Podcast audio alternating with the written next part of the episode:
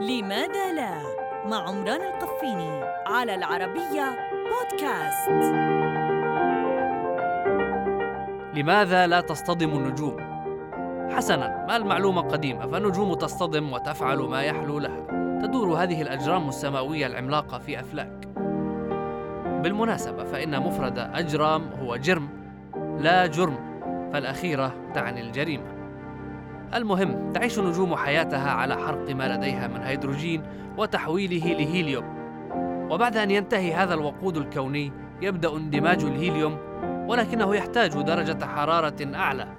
عند احتراق الهيدروجين تقل كتلة النجم وحين تقل كتلته تقل جاذبيته أي أن أي نجم شاب يمر في الجوار يكون قادرا على جذب النجم الهرم نحوه وبالتالي المصير المحتوم وهو الاصطدام.